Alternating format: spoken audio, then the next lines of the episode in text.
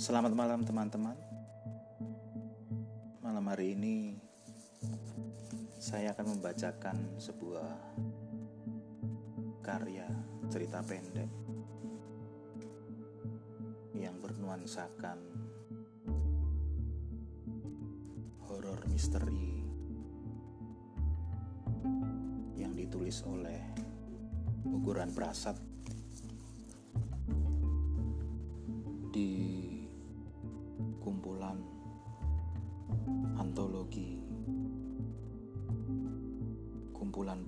setan yang ditulis oleh beberapa seniman dan juga sastrawan. Di antaranya ada Eka Kurniawan Intan Paramadita dan juga ukuran Prasat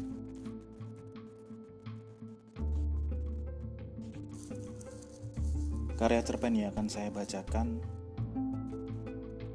berjudul Hantu Nancy.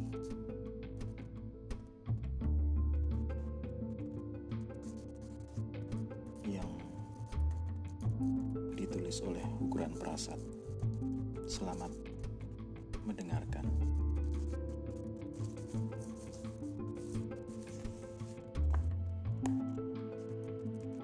Hantu Nancy.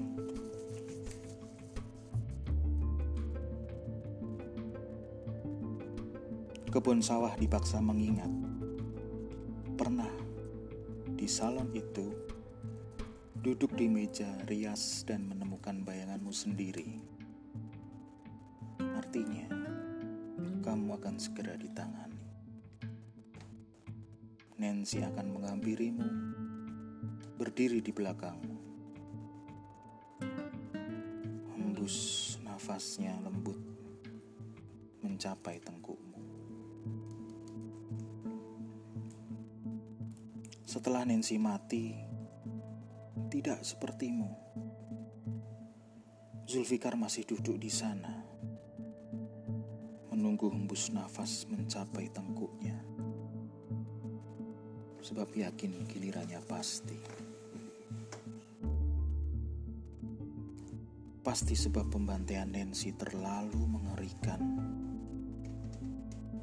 Kematiannya terlalu kecil.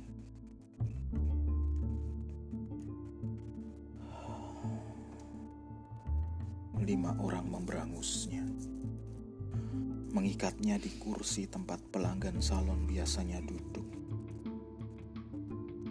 Dari kursi itu Nancy bisa menemukan bayangannya sendiri. Sehari-hari cermin di hadapannya biasa memantulkan berangsur wajah para pelanggan menuju kecantikan.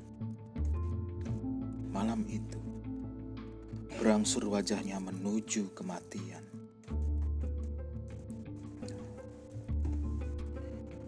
Dua di antara lima pemberangus mencukur rambutnya serampangan. Satu yang lain menyumpalkan potongan-potongan rambut ke mulut Nancy.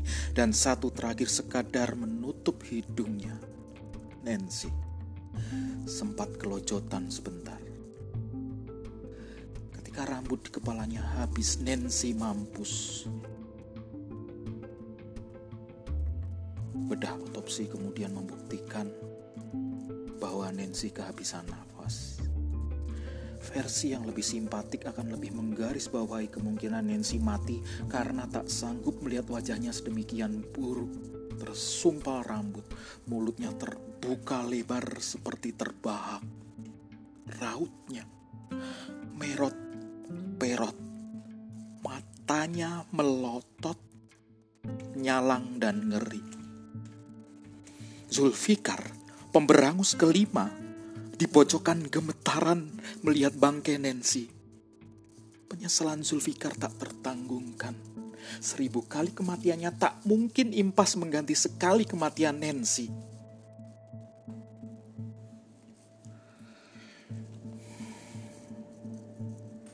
Sesungguhnya tak butuh penyelidik tangguh untuk membongkar kejahatan ini.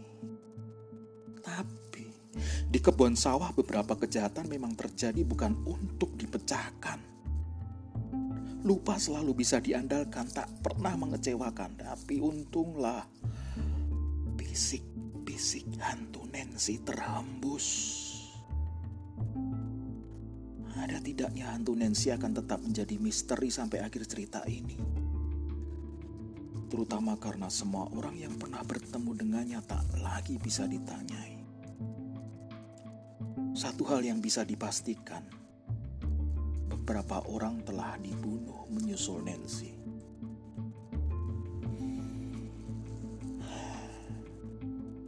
Untuk mengikis sebagian penasaran, ada baiknya kita mulai dari suatu Rabu sore, tepat sebelum kemunculan pertama hantu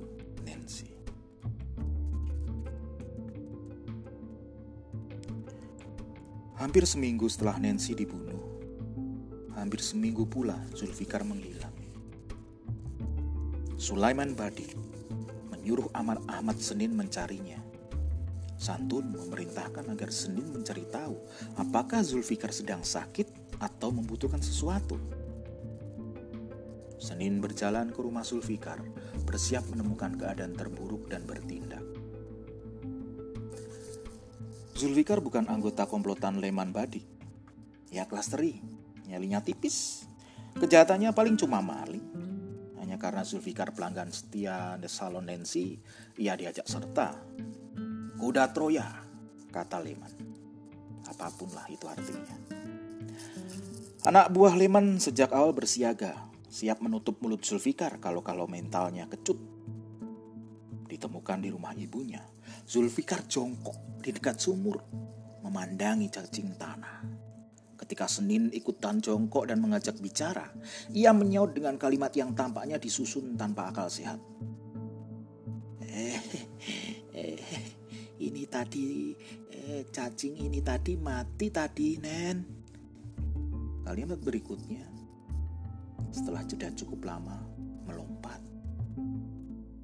eh nen senen uh, lu punya duit gua mau cukur satu tangannya memainkan ujung rambut panjangnya sebelum mendadak menadak seperti pengemis Senin mungkin iba ya Merogoh kantungnya lalu menyorongkan selembar lima ribuan. Zulfikar melipat uang itu dengan riang.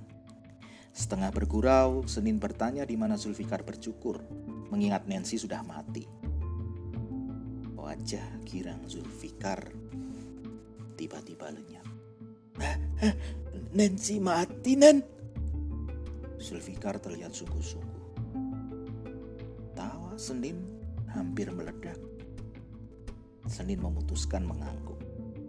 Senin tahu jenis orang yang mudah patah dan Zulfikar pasti salah satunya. Setengah iba ia menyimpulkan bahwa Zulfikar tak berbahaya seperti potongan cacing di depan mereka. Setelah menepuk-nepuk punggung Zulfikar, Senin beranjak. Sempat membatin laporan untuk bosnya.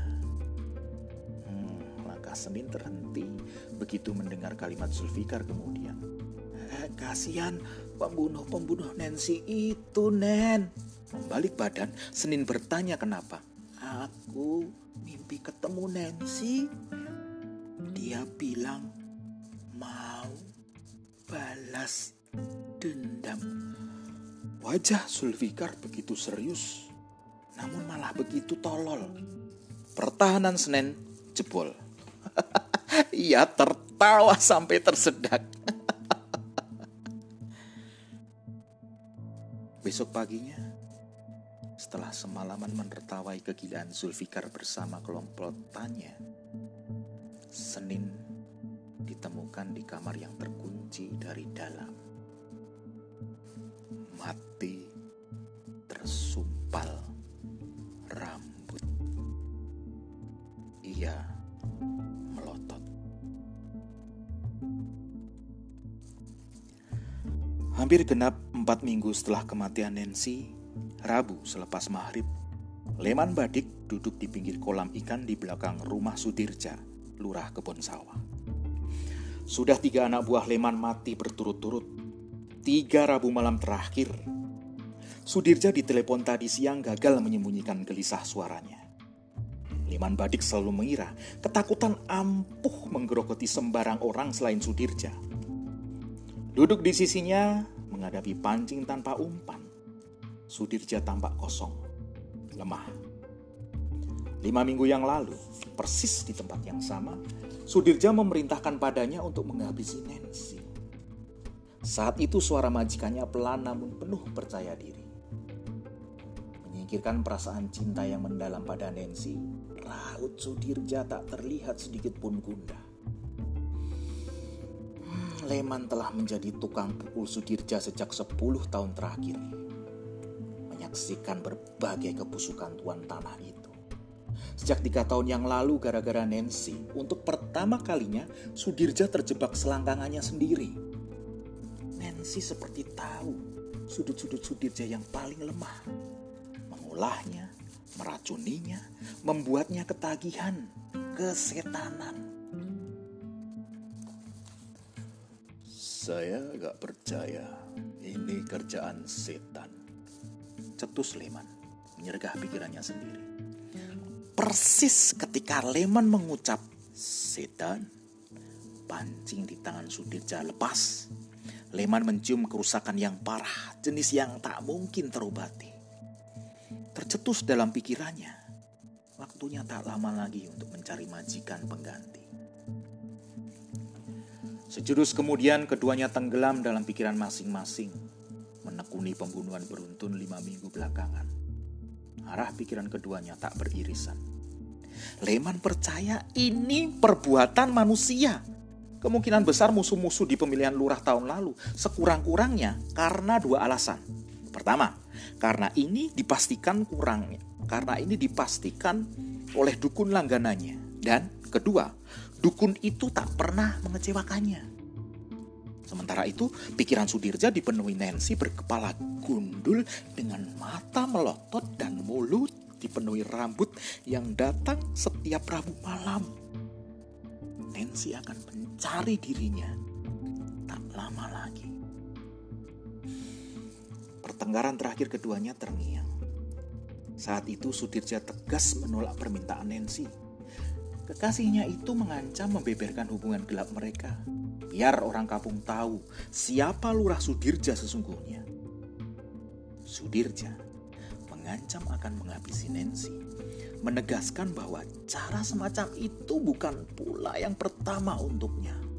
Nancy balas menantang, mengancam akan bangkit dari kubur dan membalas dendam jika ia benar-benar dibunuh. mencintai Nancy justru karena apa adanya. Tak kurang, tak lebih. Sudirja tak mungkin mengubah keputusannya. Mengabulkan permintaan itu sama dengan kehilangan Nancy selamanya, sama dengan membunuhnya. Hmm, Sudirja ingat. Saat itu ia sekedar melakukan yang biasanya ia lakukan jika merasa terdesak. Kini Rabu malam menjelang, dan Sudirja menyesal sekedar menganggap angin ancaman Nancy. Semua sudah terlambat. Ia yakin kematiannya sudah dekat. Dari tempat duduknya, Leman bisa mencium ketakutan majikannya, tapi berkeming. Malam nanti, hantu Nancy bahkan boleh saja datang untuknya. Silakan. Anak buahnya tolol kalah sebelum perang. Itulah alasan kematian mereka. Hantu Nancy hanyalah akal-akalan manusia.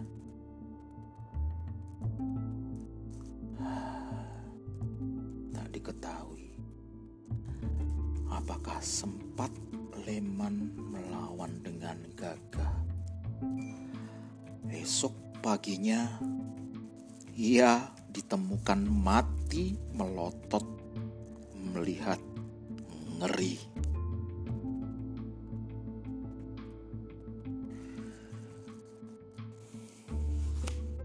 Dua malam Rabu setelah Leman, hantu Nancy mengambil dua lagi. Warga kampung mulai terbuka matanya. Setelah Supriningsih, istri lurah mati, dan lalu berani mengambil kesimpulan, setelah seminggunya, berikutnya giliran Sudirja. Bisik-bisik bahwa lurah kebun sawah berhubungan gelap dengan Nancy, sekalipun sempat susah masuk akal. Kini sulit dibantah lagi.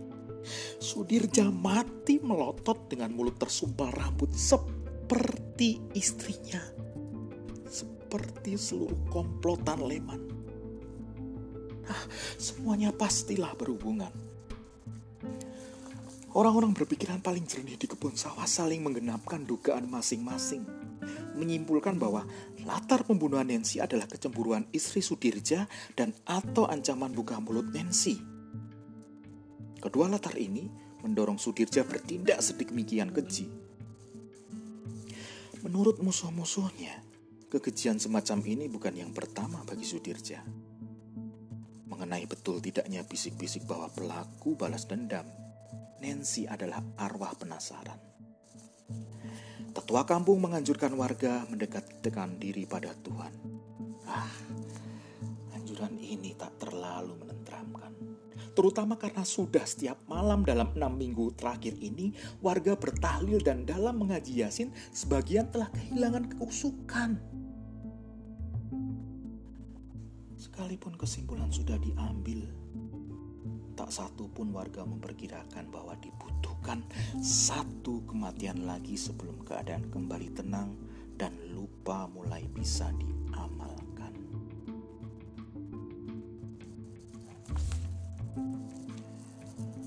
Rabu, malam ketujuh setelah kematian Nancy. Pintu salon miliknya dibuka paksa Keadaan remang dan angker tak mencegah Zulfikar menemukan kursi di depan cermin di mana Nancy melihat dirinya sendiri terakhir kali. Zulfikar duduk di kursi dan berkat lampu jalan yang menerobos masuk ke salon itu, ia bisa menemukan bayangannya sendiri. Zulfikar Sebentar kemudian, penantiannya berakhir. Di cermin itu kini ia bisa lihat Nancy berdiri di belakangnya. Sejak mati, Nancy semakin cantik. Bukan setan gundul melotot dengan mulut tersumbal rambut seperti perkiraan orang. Rambutnya hitam tergerai panjang dan lebat. Sangat terawat. Persis sebagaimana yang Zulfikar ingat. Matanya tenang, menatap Zulfikar penuh sayang. Pakaiannya tipis menerawang. Zulfikar melihat ke dada Nancy dan terharu. Sekali lagi, Kematian telah memberikan pada Nancy apa yang hanya bisa ia impikan semasa hidup. Sepasang dada yang mengkal, bukan tambalan potongan gombal. Wajah Nancy demikian halus dan cantik, seperti janjinya pada Zulfikar dulu. Jika operasi penanaman payudaranya berhasil, Nancy akan membiarkan kumis dan cambangnya tumbuh dengan anggun. Sungguh, Zulfikar tak pernah mengira sedikit pun bahwa kumis dan cambang bisa membuat seseorang demikian cantik.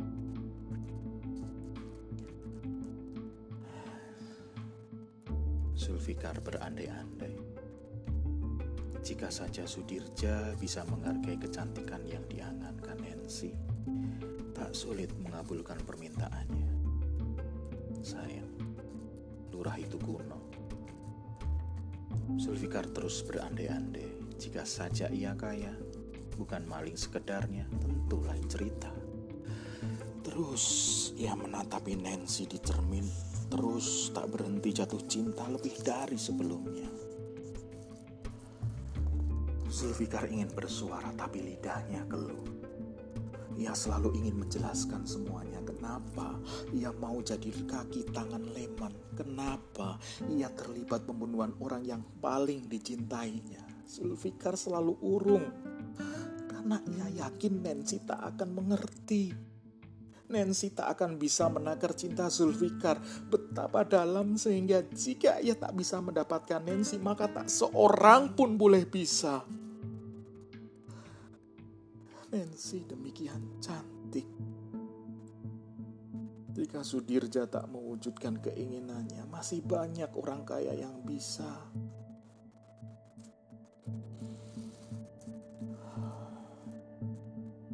Di cermin, Nancy tersenyum padanya. Sulfikar tahu saatnya sudah dekat. Ia telah mematuhi seluruh perintah Nancy, tapi masih ada satu lagi. Dengan tenang, Sulfikar mulai memotong rambutnya sendiri, meletakkan potongan-potongan rambut itu di bangkuannya. Senyum Nancy semakin mengembang, menyemangatinya. Tak berapa lama, rambut di kepalanya mulai tercukur habis. Ia melihat ke pangkuannya sendiri, puas dengan hasil kerjanya, menatap ke arah bayangan Nancy penuh pembuktian diri. Satu tangan Zulfikar mulai memasukkan rambut-rambut itu ke dalam mulutnya. Satu tangan yang lain ia gunakan menutup hidungnya Nancy tersenyum semakin cantik.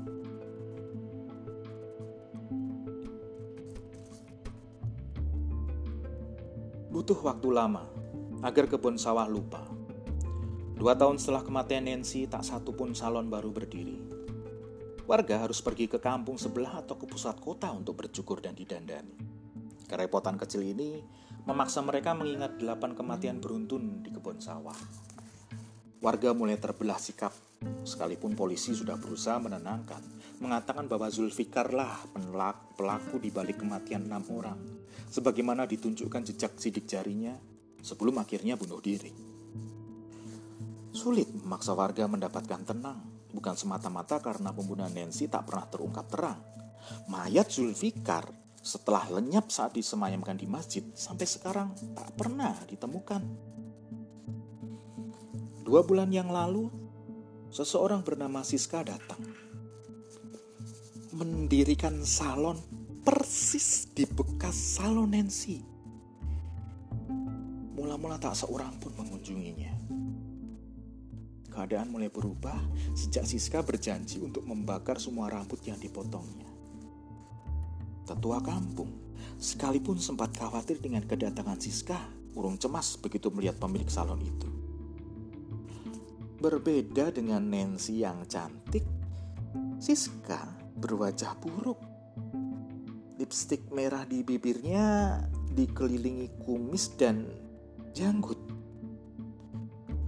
Keburukan itu anehnya tak sempat mengingatkan mereka pada wajah seseorang yang demikian akrab di balik celemong makeup dan semrawut cambangnya, mudah didapati betapa wajah Siska begitu mirip dengan Zulfikar. Ah, sampai kisah ini dituliskan, tak seorang pun warga pernah menghubungkan kemiripan keduanya. Bahkan tidak juga pada sekedar obrolan ringan. Uh, lupa rupa-rupanya bukan suatu cara bertahan yang bisa diwujudkan sekenanya. Gotong royong dibutuhkan agar semuanya berjalan sesuai rencana. Begitupun ingatan masih penasaran, mampirlah. Di kampung itu kamu selalu bisa menghirup bau rambut terbakar.